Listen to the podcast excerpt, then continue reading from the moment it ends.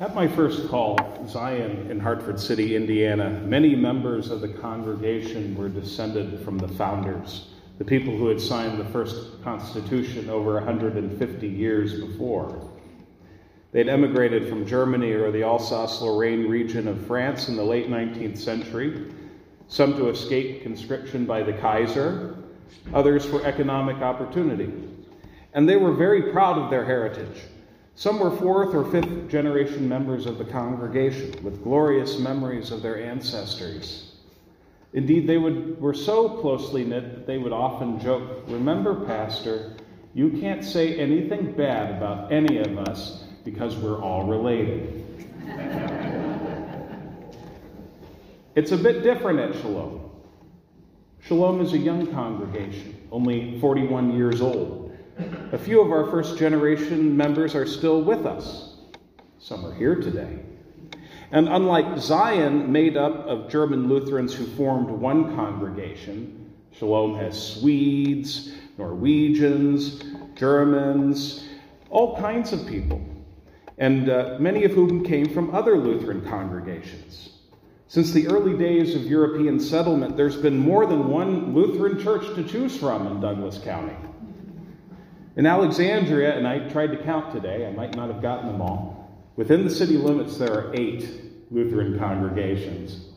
Eh, within city, just the city limits, and then if you go outside the city limits, there are quite a few more out in the country. You can't spit without hitting a Lutheran pastor around here. Jesus, of course, has a different community in mind, a community that knows no boundary between Swedish and Norwegian or ELCA in Missouri Synod. And in Jesus' community, there are no second generation members. There are only those who receive God's gift of grace anew in every generation. But what a strange grace this is. Immediately prior to this sermon, at the end of chapter 4, Jesus has embarked on a preaching and healing tour of Galilee. On that tour, all kinds of people are brought to him for healing those afflicted by various diseases or pains, people possessed by demons or having epilepsy, or afflicted with paralysis. When Jesus begins his sermon, he declares, surprisingly, that these kinds of people are favored in the heavenly kingdom. You see, the poor in spirit are more than the physically poor. They certainly may be that, and usually are that. But they are also those who are poor in other ways poor in health, poor in will, poor in hope. These are folks who have run out of options. They have no one else to rely on but God. And yet, these poor ones are prominent citizens in the heavenly kingdom. We should note this Jesus doesn't prescribe anything for society here. Jesus doesn't tell anyone to be poor in spirit. Jesus simply declares that the people who are, the same kind of people he just healed, to be blessed. The rest of the Beatitudes follow the same logic. Every group of people Jesus declares blessed, the world has thought cursed those who mourn, the meek, the merciful, those who hunger for justice, the pure in heart, the peacemakers. All of these are often dismissed by the world.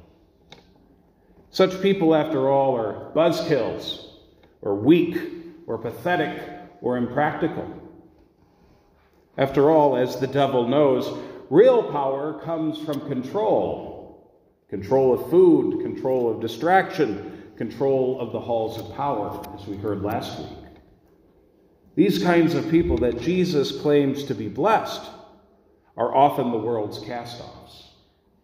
They're far more likely to languish in a slum or die young than rise to any position of prominence.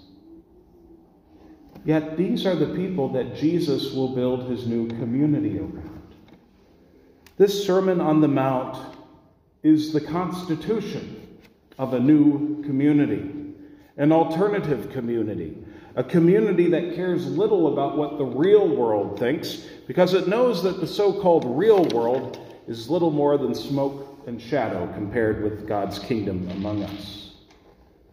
Nation states fall, corporations crumble, leaders die.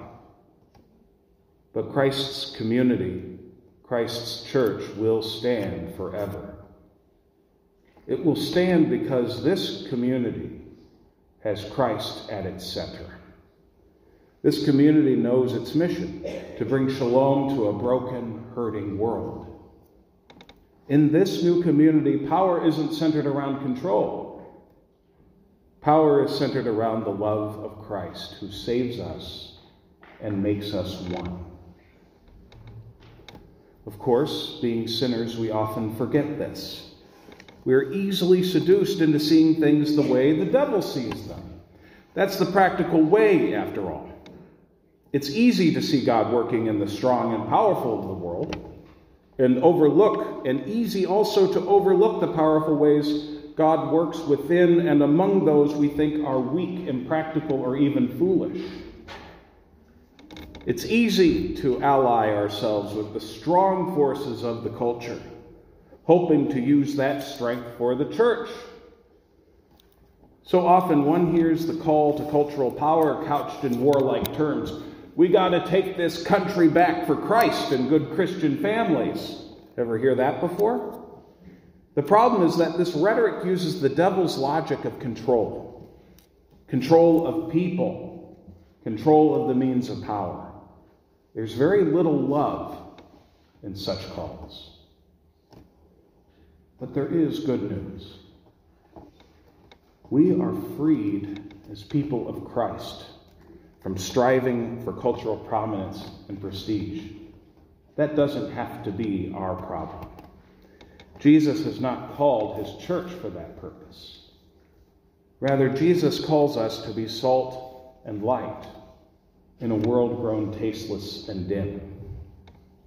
The beloved community that Jesus describes in the sermon brings seasoning to the world. It brings illumination, reflecting the light of Christ. And Christ's light is the light of God's self giving love for our world. God loves God's creation so much that God stays with it. God does not abandon the creation. God does not leave us to our own devices. God sends teachers. God sends prophets. God sends messengers to call us back to God's way, to live out God's dream. About 1,300 years before Christ, God's servant Moses went up the mountain to receive God's law. This law wasn't about control, certainly not after the manner of Pharaoh. This law was about freedom. How should a free people live? How do free people avoid tyranny? The Ten Commandments, the Sermon on the Mount, are the answer to those questions. A free people remembers that God is God, that nothing comes before the worship and the love of God. Such people offer a refreshing alternative to politics as usual, to control and to domination. Beloved people of God, such a call to freedom is given to us again and again when we gather to hear the Word of God and receive that same Word made flesh in communion. Here we remember that we are called to so much more than dominance and control. We're called for love. We're called for freedom. We're called for shalom. And we fall, of course, the story of God's people, Israel, is one of failure. And the story of the church is often one of failure, too. We get stuck on our own influence, our own relevance. We look for God in all the wrong places. Yet God in Christ does not abandon us, but comes to us again and again, opening our eyes to see his work among the least of these. Such happens today. We're refreshed, restored, and renewed to be God's alternative countercultural community. People who are merciful, people who are meek, people who hunger for justice, people who make peace. We're salt and light. We're called to love and shalom for a world desperate for light and seasoning. Thanks be to God. Amen.